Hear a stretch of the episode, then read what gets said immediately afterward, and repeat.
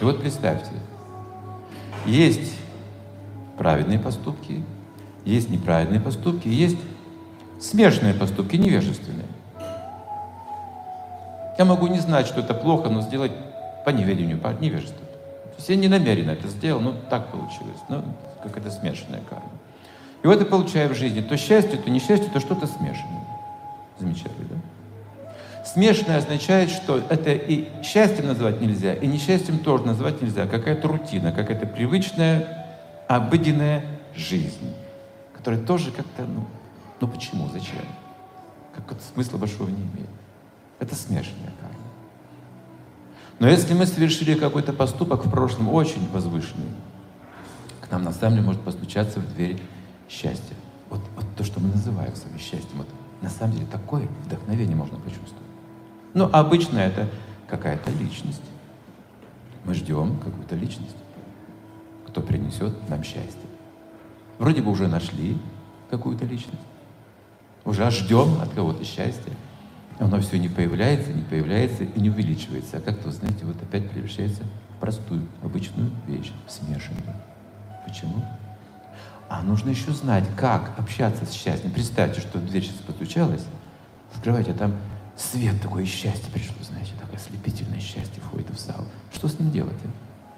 Как вы думаете? Вы куда пригласите? В какое место и соответствует этому счастью, вот, вот, вот, вот такому великому счастью? Где вот это место в моей жизни? Есть такое место? Я сразу подумаю о своей квартире, я там не убрал вообще. На кухне осталась грязная посуда. Я как-то близко не могу подойти, потому что я вспотел и жарко.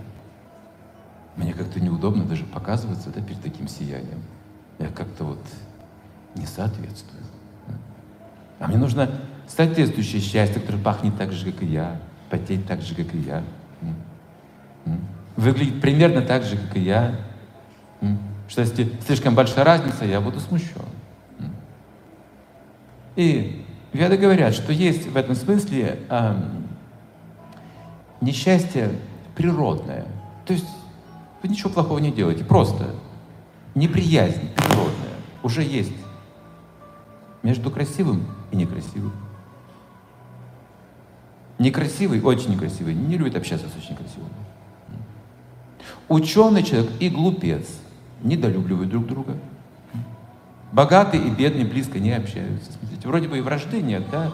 И, а вот есть уже в природе такая вещь, как кошка и собака. Почему они грызутся? Почему? Ну, зачем? Ну, природа.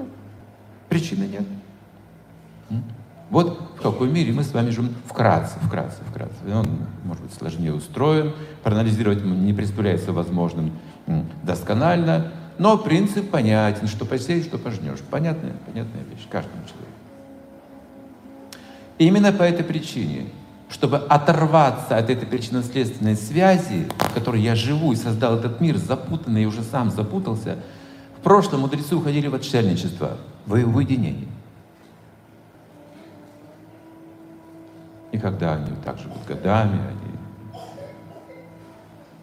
не занимаются какой-то деятельностью ради плодов, чтобы зарабатывать деньги, не поддерживают семью, они в отшельничестве находятся, они пытаются постичь суть бытия. Именно когда вы не работаете, не связаны с какой-то материальной деятельностью, вы начинаете мыслить глубже. Да, факт. Но сегодня это не представляется возможным для нас. Мы не можем сейчас уйти в отшельничество. Ну, не представляется возможным. Может быть, кто-то и пытается, я видел таких людей, попытки видел, неудачные все практически. Это редкие попытки, удачные, и сразу же там строят монастыри или храмы какие-то, что сделал какой-то отшельник великий, святой, там видел Бога, понимаете? Это, это исключение из правил сегодня. Это не правило. Мы не готовы к такому пути. У нас работа, у нас деньги, у нас квартира, у нас платить счета, у нас дети, у нас много обязанностей. У нас много болезней даже, знаете, мы уже не с того теста слеплены, мы там заболеем, там, зиму не переживем в пещере, правда же? Ну, согласны, в пещеру хотите, нет? И лучше все-таки в квартире остаться на зиму, хотя бы на зиму. Ну, то есть практичнее быть. Мы не, не можем принять такой образ жизни. Хорошо. А что же дальше? И даже это не решает всех проблем. Хорошо. Я понял, что есть совершенство. есть абсолютная истина, есть душа, есть там Бог, сверхдуша, все это. Я мог, могу в отшельничестве прийти к этому пониманию, коснуться, коснуться этой истины, пережить опыт какой-то. А вот что с этим делать и как жить, я не знаю на этом уровне. Поэтому все эти великие отшельники, великие мыслители, монахи, или как мона, мона, значит, муни, мудрецы, мыслители, они приходят к этому выводу. Я знаю теперь, что я ничего не знаю. Как жить-то я не знаю. Теоретически я уже как бы познал много и предчувствую, что совершенство где-то близко, но я не знаю, как с этим быть, что делать дальше. Практически. Они не практичны. Диоген жил в бочке, допустим. Они не практичны. Если вы ходите в монастырь, вы так жизнь не измените мира. Может быть, сейчас в монастырях много людей живет. Не так много, но живут, которые пытаются тоже познать что-то внутри себя. Ну а нам да, какая польза от этого мы говорим? Они живут своей жизнью, мы своей жизнью, мы друг друга даже не знаем, мы не общаемся. Вот такой разрыв, видите, получается, духовности. В этом смысле. Поэтому, когда человек исчерпал свои мыслительные способности, он переходит к следующему этапу, если он, конечно же, учится. Не перестает учиться, он ищет следующие способы. И он переходит к медитации. То, что видели сегодня, это вот уже практика медитации. Это выше обычных размышлений. Чтобы познать философский мир, нужно много знать терминов, языков. Одним языком вы не сможете все понять. Еще есть язык санскрит, есть арабский, персидский язык. Язык есть ветра, есть язык моря, есть язык животных. Знаете, есть много языков в мире, которые нужно понимать, чтобы познать мир. Это гьяни называется, джнана или знание мы говорим. Это санскрит, джнана, знание. Путь знания, очень. Но медитация значит, что вы из этого всего конгломерата знаний выбираете главную вещь, одну только. Вьяваси, Вьяваса, Ятмика, Бутир, Экеха Курунандана. Одно выбери, главное, от чего все остальное зависит. И эта медитация, думай только об этом. Все, книги можешь выбросить все в колодец. Если ты на этом уровне. Не спешите, хорошо? Книги выбрасывать в колодец. Пока. Если вы на таком уровне, вы просто можете через медитацию познавать изнутри сердца. Потому что внутри сердца находится сверхдуша, параматма, именно источник памяти, знания и забвения. У нас в природе вещей есть кладезь знания внутри. Мы интуитивно понимаем это. Ну как понимаем? Ну вот мы же оцениваем. Даже ученого человека можем оценить, талантливого человека можем оценить. Вот что хорошо. Просто не можем повторить, выразить. А внутри оценка мы можем дать. Почувствовать можем истину, да? Может быть, у меня нет какого-то таланта музыкального, но я могу оценить красивую музыку. Я могу быть ценителем искусства, ценителем философии, ценителем красоты, ценителем культуры. Потому что внутри это есть у каждого человека. Поэтому мы советуемся с людьми друг с другом и обогащаемся знанием тоже. И медитация. Медитация означает, что увидели вот звезду в небе, например, и задумались, а есть ли там жизнь? И какая там жизнь? А если есть? Случалось такое с вами? И так задумались, что аж до утра. Вот это медитация. Значит, вы впали в какое-то состояние, даже не заметили времени. То есть глубоко пережили. И что самое удивительное, если вы так глубоко погрузитесь вот в эту тему, которую вы затронули, да, в своем сердце, открыли в себе это, можете ответить на вопрос. Из сердца получите ответ. Вы знаете, что там есть жизнь, если способны медитировать. Вы понимаете друг друга очень хорошо, если умеете медитировать, быть внимательны друг к другу по-настоящему. Леонардо да Винчи пишет «Тайную вечерю». Роспись, фреску. Биограф описывает. В течение одной или двух недель мастер не ест, не пьет и не спит. Что? Забывает об этом. И мы до сих пор смотрим и видим, какие образы, какая психология. А? он как бы это все видел сердцем изнутри. Это называется медитация. Медитация это не абстрактная какая-то вот искусственная медитация. Вы открываете там жизнь, отношения. Это медитация. Например, в этой жизни, вот мы просто живем, мы тоже медитируем. Человек всегда на что-то медитирует. Это склонность есть у всех. Мать всегда помнит о своих детях. Постоянно круглые сутки. Невозможно забыть. Любовь нас связывает, мы постоянно ради этого живем, ради этого работаем, ради этого миримся и ссоримся, воюем, сражаемся, ради только того, чтобы вот, потому что мы думаем о чем-то очень важном и ценном. А вот этой вот связи, живой связи, да, йога. Для, него, для этого человека мы одеваемся, для этого человека мы работаем, для этого человека мы э, меняем свои привычки. Для кого-то мы живем, смотрите, мы для кого-то живем, мы не живем сами по себе. Один мой э, знакомый друг, он вышел книги распространять на улицу, показать людям Бхагавадгиту, предложить. Ну, хорошая практика. Я тоже когда-то этим занимался. Прямо выходите, вы выходите на улицу, берете книгу и представляете людям. Вот, вы же разумный человек, видно по глазам вот для вас, посмотрите, тут и санскрит, это очень древняя литература, тут все виды йоги описываются, о совершенстве, о, о мире, о времени, о сверхдуше, о душе. И, и человек, о, да, да, да, и прямо на улице. Говорит, хорошо, спасибо. А вот один мой такой знакомый вышел на улицу, а он опытный в этом плане. Он просто, знаете, он на улице не, не, не книги продает, а как бы танцует просто. Он с людьми общается, он такой, знаете, все забывают, что он что-то там продает. Он не продает, он распространяет какое-то счастье. У него он настолько счастлив, когда это делает. Что забывает обо всем. Медитация тоже. Что он понимает, что он держит в руках. И вдруг видит человека, мужчину плачет на улице. Слезы текут. Он нормально, адекватный вроде бы человек, он сумасшедший. Достаточно молодой, красивый, хорошо одетый, и он, у него какая-то, какое-то потрясение. Но сразу к нему говорит, послушайте, вот вам трудно, я вижу, вы расстроены, но вот, вот книга, она вам поможет. Возьмите, посмотрите. Может быть, приобретете? Он говорит, слушай, ну не до книги мне, не приставай ко мне. Мне сейчас ничего не поможет. Не, ну хотя бы скажи, что с тобой? Что случилось?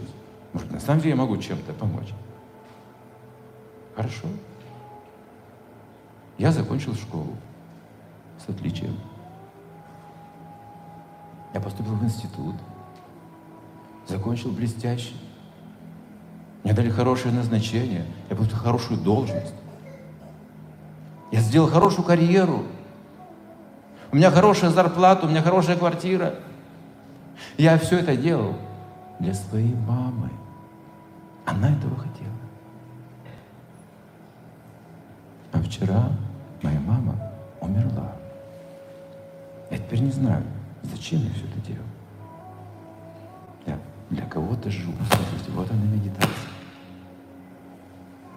Она связывает меня с кем-то, кто мне очень дорог. Она естественная медитация. Это не так, что она только в пещере где-то возможно. Она проявляется в отношениях.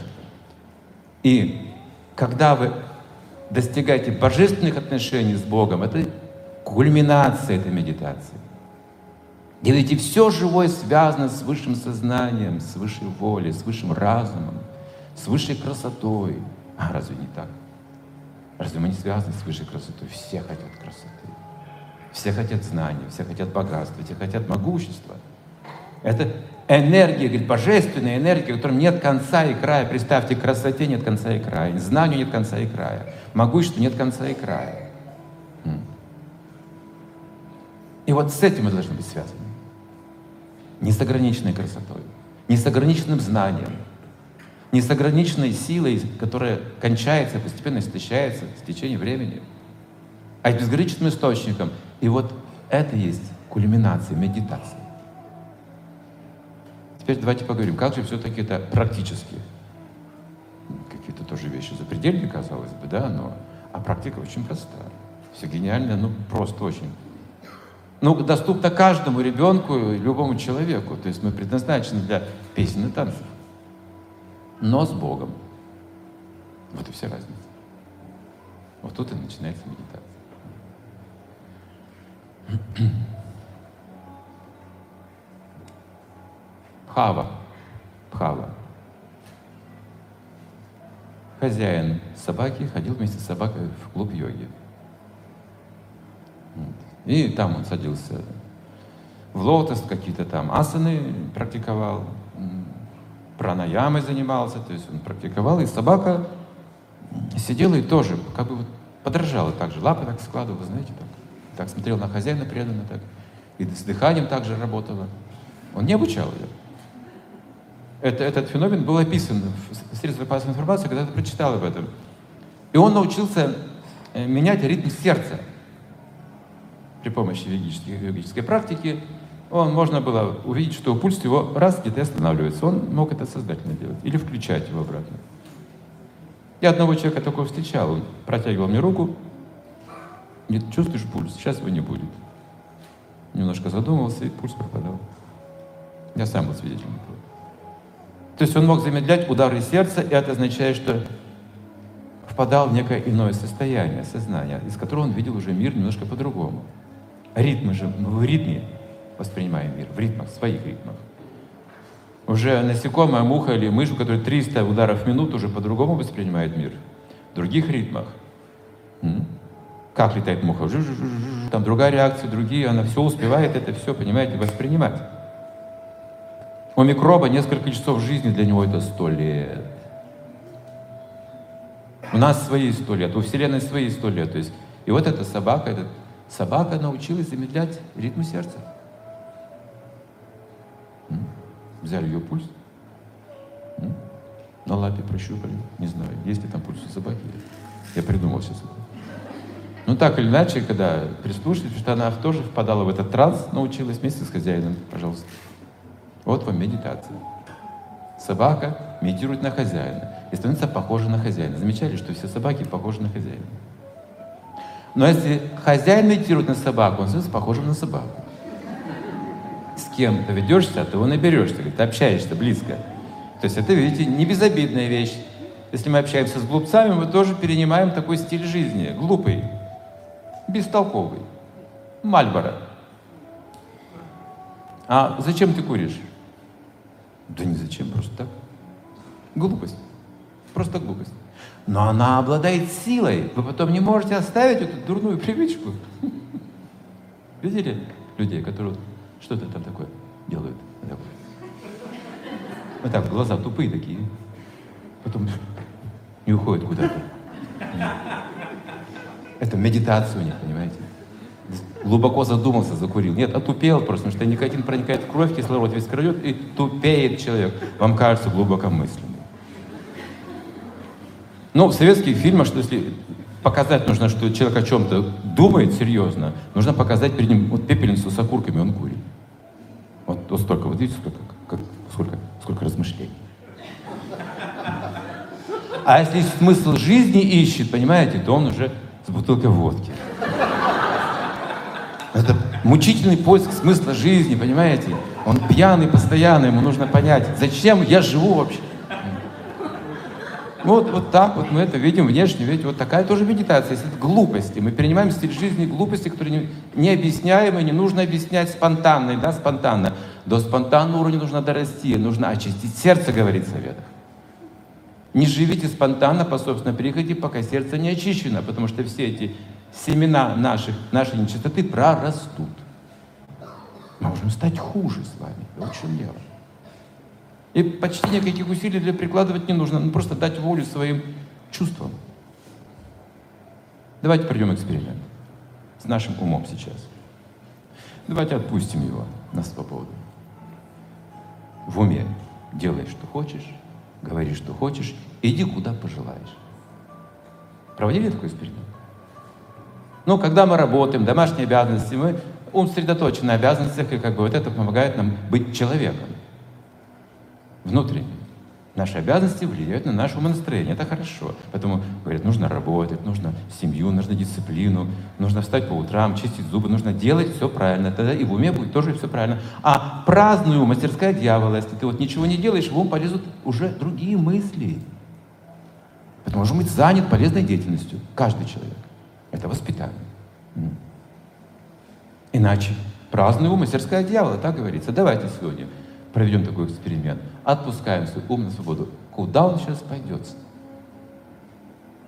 Ну, пока никуда вроде не пошел. На море пошел. На море уже пошел, смотрите, уже, уже пошел на море. А там тепло, правда, на море. Там пляж. Ум раздевается до гола, правда? Видите, куда он идет? Не на море. Всем известно мудрецам. Это называется пхава врожденная, сексуальная пхава, он туда пойдет. У меня один человек, который разводит коров, опытный, он рассказывал об этом, что на быках можно пахать. Они хорошо работают, быки, они любят. Понимают шесть команд, налево, направо, назад, то есть можно обучать их. Они хорошо, им нравится тянуть этот плуг, знаете, они потом такие счастливые, когда поработают быки. Но если во время вот сезона определенного года он увидит корову где-нибудь, вы ничего не сделаете, никакая палка не поможет. Он просто туда идет, вот если забор впереди, он просто идет туда, понимаете, забора нет, и он просто идет к корове и все. Называется Митуня Пхава, которым владеет нашим умом и чувствами сегодня. Поэтому, чтобы не уводить нас кто к этой корове, кто к другой корове, кто к третьей корове, чтобы не вести такую беспутную, беспорядочную жизнь, есть долг в нашей жизни. Вот работа, семья, верность, брак, обеты, обещания и так далее. Вот мы вот должны как бы знать об этом. Но когда сердце очищается через медитацию на божественное, человек обретает свободу. Иди куда хочешь. Думай и говори о чем хочешь, и делай, что хочешь. Ты никакого вреда никому не причинишь, потому что это высочайшая нравственность. Если вы достигаете этого уровня, обретаете полную свободу. Называется регулирующие принципы свободы. Парадокс. Регулирующие принципы и свобода. Как это? Если вы соблюдаете закон государства, вы свободный человек. А если вы живете по собственному приходе, нарушая законы государства, тюрьма. Так где же свобода? В следовании законам или в противоречии с законом? Есть законы божественные. Вот это мы должны осмыслить при помощи медитации. Закон в сердце находится. Это очень просто. Например, не убей. Закон. Давайте каждого спросим здесь. Хочешь, чтобы тебя убили? Давай тебя убьем сегодня. Скажите нет. Ваше сердце скажет, не надо насилия. Ахимса, правильно. Видите, мы же понимаем это по отношению к себе, все заповеди. Не лги, да, меня не обманывай, пожалуйста. Меня не надо обманывать, правильно, вот заповедь, знаешь. М? Не прелюбодействуй, не изменяй мне правильно, по отношению ко мне все заповеди правильно, видите. По отношению к другим не знаю. А по отношению ко мне все правильно в Библии написано. Ну а по отношению к другим я не знаю. Если это чужой человек, можно обмануть, можно убить, знаете, если это животное, тем более. Видите, как мы рассуждаем? В свою пользу мы принимаем все священные заповеди. Жизнь моя священна, мы говорим. Теперь нужно осознать, что так думает каждый человек, что жизнь каждого человека священна, если даже он не является каким-то выдающимся человеком. Потенциально он тоже душа, он тоже частичка Бога. Вот это медитация на личность Бога, для которого мы живем, для которого мы работаем, для которого мы дышим, для которого мы образовываем семьи, государства. Если мы думаем о Боге, когда мы действуем, то все божественные энергии проходят через нас в этот мир и обогащают его знанием, красотой, богатством. Знаете, что описывается в Пуранах? Когда-то было такое управление миром. В давние эпохи, не в нашу эпоху, наша эпоха другая, в другие эпохи были императоры, которые являлись представителями Бога. Они управляли не людьми, нет, праджей, всей жизненной силой в совокупности планеты. Вот как они делали. Они понимали предназначение каждого живого существа, каждого вида. И в итоге, говорится, Земля, планета давала все необходимое человеку сама.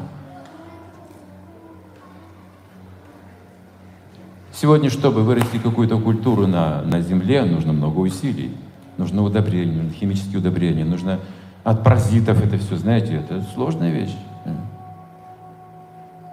А сорняк растет, смотрите, сколько угодно. В другом качестве растения сильные. В гуне благости слабые. Чуть что, они уже болеют. Чуть что, какая-то тля или колорадский жук.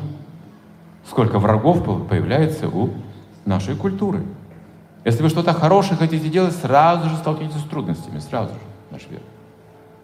Потому что низшие гуны сильнее, очень сильные. И добро не организовано. У нас есть у каждого какое-то добро, но оно не организовано. А жадность хорошо организована, а зависть хорошо организована. Знаете об этом? Так, сказано было, что что такое капитализм? Организованная жадность. А что такое коммунизм? Организованная зависть. Видите, как все организовывается, целые формации организовываются из этих качеств. Но Веда говорит, это низшие качества. И когда мы медитируем на, через жадность, через зависть, получается вот такой как бы результат в мире. Результат нашей медитации, нашего умонастроения. Видите, самое важное — это умонастроение. Вот нож в руке домохозяйки, нож в руках убийцы. Один и тот же нож, предмет. Но разное умонастроение дух людей. Смотрите, а какая гигантская разница между этим явлением. Нож в руке. Несоизмеримая разница, видите? Умонастроение определяет все. Поэтому для ума предписана медитация на высшие истины, на самое чистое, на самое прекрасное, на самое возвышенное. И что же такое? Имя Бога. В этом мире это имя Бога. Тут тайна эзотерическая, глубокая заложена. Может быть, я начну сейчас с другого момента. Если мы с вами умножим человеческое счастье нашей жизни в сто раз, ну, какое-то счастье есть же у нас, погода хорошая, там, отдых, ну, что мы считаем хорошо в жизни. Давайте умножим это в сто раз. Это будет счастье на райских планетах. Так живут живые существа в раю. В сотню раз увеличивать. Если вы умножите в сто раз счастье райского мира, это будут высшие планеты, такие как Махар-лока, Джана-лока, Тапа-лока, Ситха-лока. Это выше рай еще. Там наслаждаются еще глубже. Если вы умножите счастье Махар-локи в сто раз, вы попадете на Брахма-локу, на высшую планету Вселенной. Вы будете жить там, если достигнете этого счастья через практику. Если вы умножите в сотню раз счастье Брамалоки, вот уже вне всякого нашего воображения, вы достигаете некого представления о Боге. Некого представления. Если повторяете имя Вселенского Бога, кто имеет отношение к Вселенной, тысячу раз – Шри Вишну, Шри Вишну, Шри Вишну, Шри Вишну, Шри Вишну, их четко повторяют, это медитация, то в этом звуке присутствует Вседержитель, вся эта сила поддерживающая. Видите? Нет разницы между Богом, Его именем, формой, качествами. Он абсолютен. У нас мы не абсолютны, мы в двойственности, у нас есть разница. Между моим телом и душой разница есть. Между его телом и душой разницы нет. Нет разницы между его взглядом, движением, мыслью, словом, телом, частью тела. Все абсолютно совершенно в нем. И между его именем и им самим никакой разницы нет. Вот какая тайна. Поэтому говорится, в суе не повторяй имя Бога. Будь осторожен. Там присутствует Верховный непосредственно, прямо в звуке. Это шабда аватар. Шабда — это звук. Аватар — нисхождение. И когда солнце светит, все проясняется, что хорошо, что плохо, что чисто, что нечисто и прочее. Также, когда аватар не сходит на землю, устанавливается истинное духовное знание. В его присутствии невозможно что-то исказить, как при свете солнца. И точно так же, когда, если мы искренне повторяем имя Бога, мы уже больше не можем делать дурные вещи совесть пробуждается изнутри. Не позволяй. Ведь у каждого человека есть контроль изнутри, самоконтроль, общение, взаимоотношения с Богом. И как пробуждается? Через воспевание, медитацию на имена Бога. Их много. В исламе их 99, но есть, говорит, и сота, не раскрытые, познав который человек будет творить чудеса. Чудеса творят уже имени Бога и так. Болезни исцеляют, духов выгоняют, там еще какие-то вещи. Есть такие специалисты. Это все имени Бога делается. К несчастью, имени Бога иногда делают злые вещи, плохие вещи. Не рекомендовано священное писание. Но мы сегодня об этом не будем говорить, об отклонениях. Мы говорим о чистой практике. Я однажды попросил в Алмате, чтобы мне принесли список 99 имен Аллаха с переводом. Хотел взглянуть, что же это за имена. Я где-то около двух часов просидел, читал их с переводом. Там много близких синонимов, как выяснилось. Это было потрясающий опыт. Был потрясающая медитация. На какое имя Бога медитируете, такое качество приобретаете. Представляете, что происходит? Трансформация. Вы ваш дух, ваши чувства возвышаются. Что вы соприкасаетесь с абсолютной истиной. Что там столько качеств, столько имен, и все они трансцендентные, все они великолепные, они ослепительные.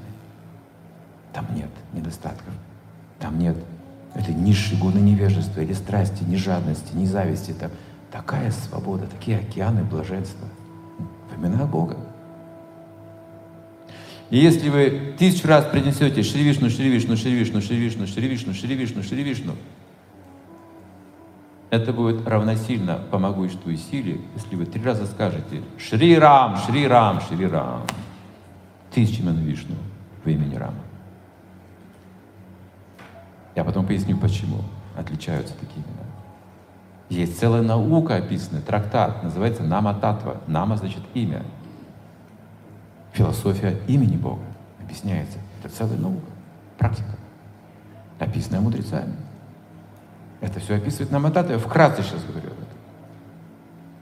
Если вы трижды принесете Шри Рам, Шри Рам, Шри Рам, чисто, по могуществу равно одному имени Кришна. Имена делятся на две категории. У нас тоже. Аналогично, отраженно, похоже. Есть имена вторичные и первичные. Вторичные имена относятся к нашей деятельности. Я могу сказать, что я профессор или писатель. Тоже мне может так обратиться и откликнуться. Я гражданин. Это вторичные мои имена. Они применимы практически каждому живому существу. В чем-то мы творцы, в чем-то мы судьи, Бог творец, Бог судья. Это вторичные его имя. И мы что же имеем что-то подобное. Если скажу гражданин, гражданка, и вы услышите, можете откликнуться. А может подумайте, к вам это лично не относится тоже. Это вторичное. Должности, господин директор или замдиректор, или рабочий, мы говорим. Указывает на наше положение в обществе. И вот Бог судья, говорится, Бог творец, Он справедлив, Он милосердный, Он может прощать наши грехи. И Он творит этот мир, вот, вот все эти имена есть. И в Ведах, и в Библии, и в Коране найдете подобные имена. А вот первичные имена — это секрет. Не каждому открыта эта татва. Она скрывается где-то. Почему? Из-за метуня бхавы. Пока есть вожделение в сердце, эти имена не раскрываются. Почему? Они интимные. У себя дома он не творец, не судья. Он возлюбленный. Он все прекрасный. У себя дома. Там нет творения, там, нет, там вечный мир. Там нет такого понятия, как творение. Творение означает, что есть начало, есть конец. Как материальный мир. Он имеет начало, имеет конец. Любое живое существо имеет свое начало и конец. Мы живем во вторичном мире, где вторичные имена — где много есть рождений и смертей, где есть причинно-следственная связь, за все нужно отвечать, это вторичная наша природа. А первичная наша природа вечна, как у Него. Мы же Его частички. Мы Его возлюбленные чада, говорится, так говорят еще. Мы его наследники. Один нищий, несчастный человек пришел даже к астрологу и сказал, можешь мне сказать, почему я так страдаю? Посмотри на гороскоп. Я устал от жизни вообще. Астролога звали Сарваге. Значит, знает все. Прошлое, настоящее, будущее. Сильный астролог. Он взял его гороскоп, посмотрел и удивился. А я не знаю, почему ты страдаешь.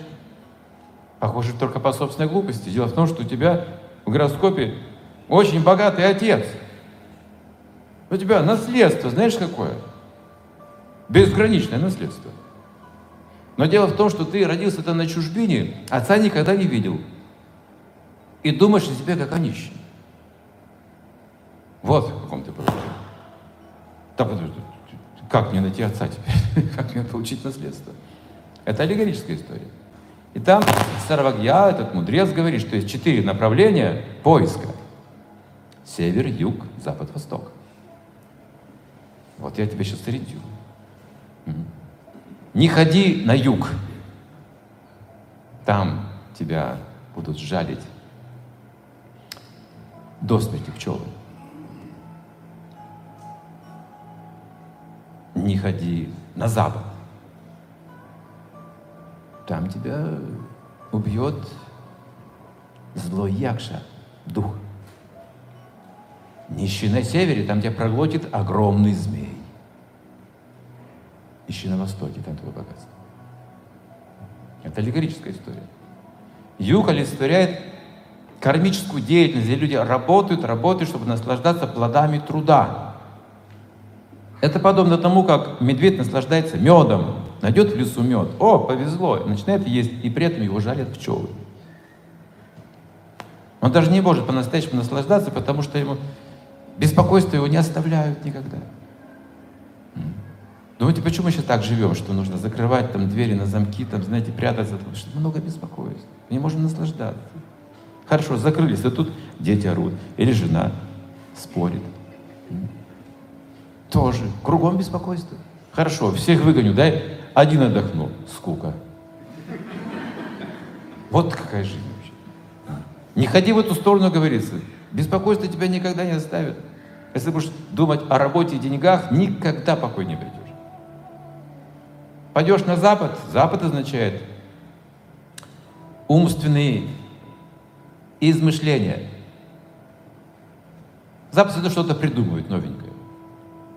Новая модель машины, новая мода, новая одежда, новые там туфли, там нью, нью, нью, нью. Все, все старое, забытое просто. Это тоже та же самая выгода, только уже по другой маркой. И выдумывают новые философии, новые системы йоги, новое образование, новую историю переписывают заново. Да, не понравилось, переделывают все. Это западный мир. Направление Запада. Не ходи туда, тебя убьет собственный ум. Як же злой? Где он? Мой ум, мой враг, может быть, видите? Горе от ума, может быть. Ты будешь придумывать какие-то новые концепции, это станет твоим, твоим падением. Ты будешь ценить свои выдумки вместо истины. Ты подменишь твой собственный ум враг окажется. Если ты пойдешь на север, это место имперсональной медитации. Ты там растворишься исчезнешь как личность, как индивиду, погибнешь. Потому что растворение означает гибель индивидуальности. Нирвана называется, нирвана или шуя. Станешь пустотой в итоге. Туда тоже не. Иди на восток. Там ты узнаешь о своих вечных отношениях с твоим богатым отцом. Это, это знание принес Иисус Христос еще в свое время, знаете ли, притчами, где Он Бога все называет твоим отцом. Вот такое сравнение дается, что нам это как-то близко и понятно в нашем земном измерении. Отец, мать — это что-то близкое, дорогое, любящее, защищающее нас. Он рассказывает притчу об отце и сыне, о блудном сыне, помните? Он рассказывает эту притчу людям, эти несчастные люди, они плачут, они начинают понимать, что Бог сострадателен, и Он личность. И мы не чужие друг другу, у нас одна духовная природа. Нас отделяет это вот материальное воплощение. отождествление с, этим, с этой плотью, временной, распадающейся на части постоянно. Через обмен веществ. И отец и сын, возник конфликт, этот сын блудный, он ушел из дома. Решил жить независимо от отца. И там столько несчастья он пережил, описывается в этой истории. Дошел до крайней нищеты, до такой нужды, что же мечтал о помоях, чтобы поесть. Вот которым, который свиньям дают. Даже мечтал об этом, и даже этого ему не давали. И он подумал, пойду к отцу. Может, не выгодно. Может, все-таки как-то поможет мне. Но нет другого выхода. И с тяжелым сердцем, с великими сомнениями и страхом он пошел обратно в дом к отцу. И удивился, как отец увидел его еще издалека. И так обрадовался, и бежал навстречу, и руки распростер, и обнимал его, и целовал его в этом рубище несчастного, грязного, больного. И праздник заказал, говорит. Пригласил весь народ. Сын вернулся ко мне.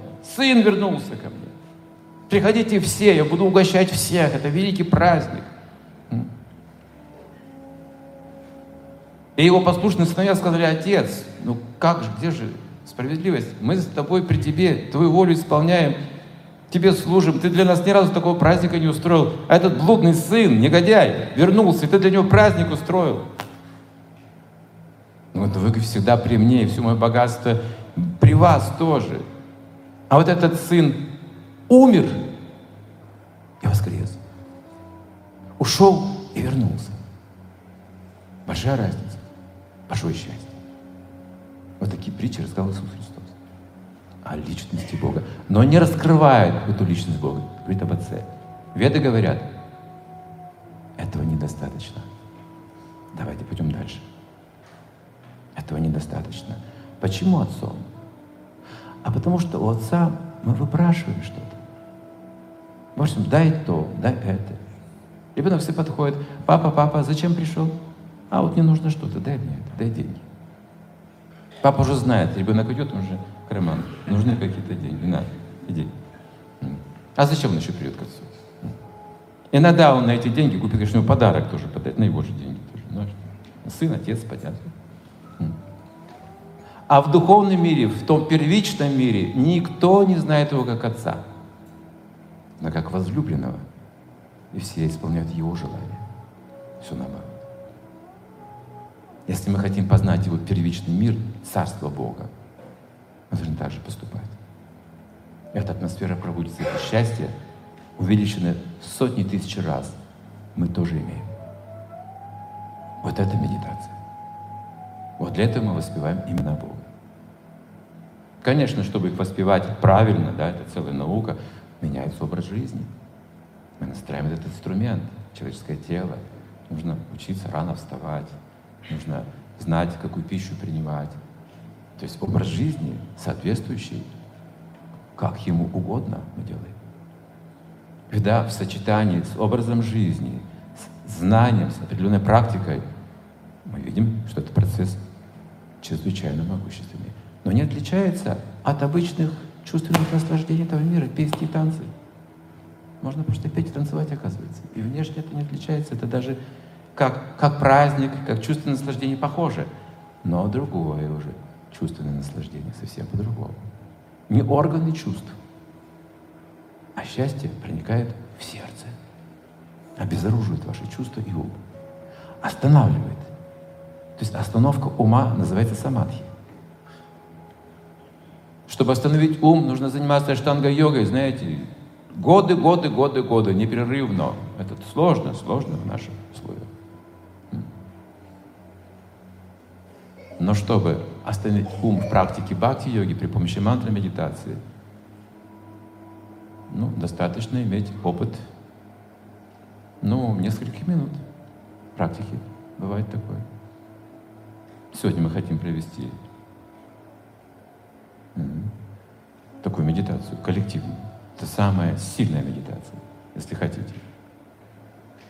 То есть будем воспевать маха-мантру именно, могущественную мантру, маха, великую мантру. И участвуем. Можете хлопать в ладоши в такт, можете подпевать громко. Если стесняетесь петь, можете просто слушать в уме. Но процесс таков, ведущий должен вести. Кирта называется. Чередование. Один поет, все слушают. Там все поют, один ведущий слушает. Чередуется. Должно быть чередование. Внимательно слушание. Слушаем ведущего, ведущий слушает аудиторию. И нас сегодня много, возможно, что-то получится. Потому что при большом количестве эффект может быть усилен.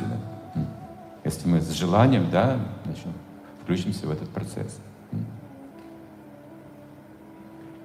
На это время нужно забыть, откуда мы сюда пришли. Из Белоруссии вы, или из Франции, неважно. Мужчина или вы женщина, забудьте об этом. Что там в вашей семье? Не все хорошо? Давайте забудем. На полчаса хотя бы. Давайте отвлечемся от всех наших земных оценок, впечатлений, событий, памяти. В этом нам поможет Махамантра. Давайте этот звук используем как лодку для передвижения по реке. Пусть она плывет по этому течению. Давайте доверимся на полчаса этому процессу. Если вы будете хлопать в ладоши во время пения Хари Кришна мантры, сейчас посмотрите на ладоши, запомните линии, потому что после киртана линии изменятся. Может быть, не сразу первого киртана, но я свидетель. Все линии на ладони у меня изменились, у моей жены тоже. Можете проверить, они другие уже.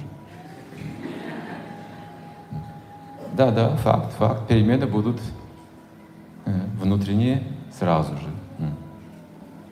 И вы придете домой и скажете всем своим домочадцам, а вы были на Киртане? Да вы что, в невежестве будете жить, что ли? А ну подошли все на Киртан. Они скажут, что с ума сошел? Какой Киртан? А вы не понимаете, потому что мясо жрете, а? Мясоеды такие, сам с нами все это ел, что ты из себя сейчас строишь, что ты тут еще...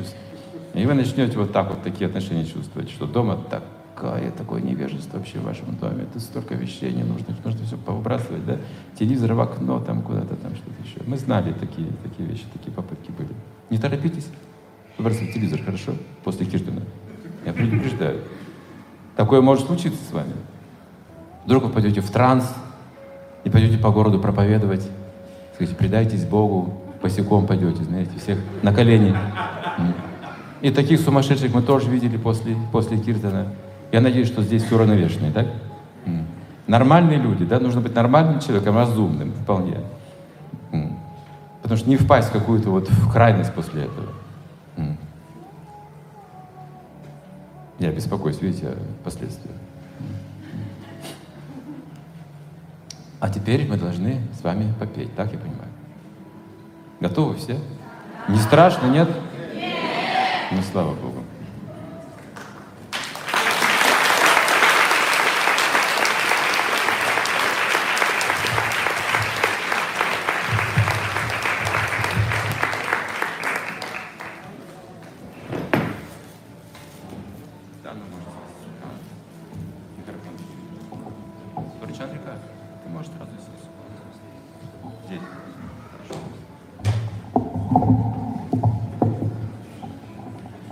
Петь простую мелодию, которую можно подпевать.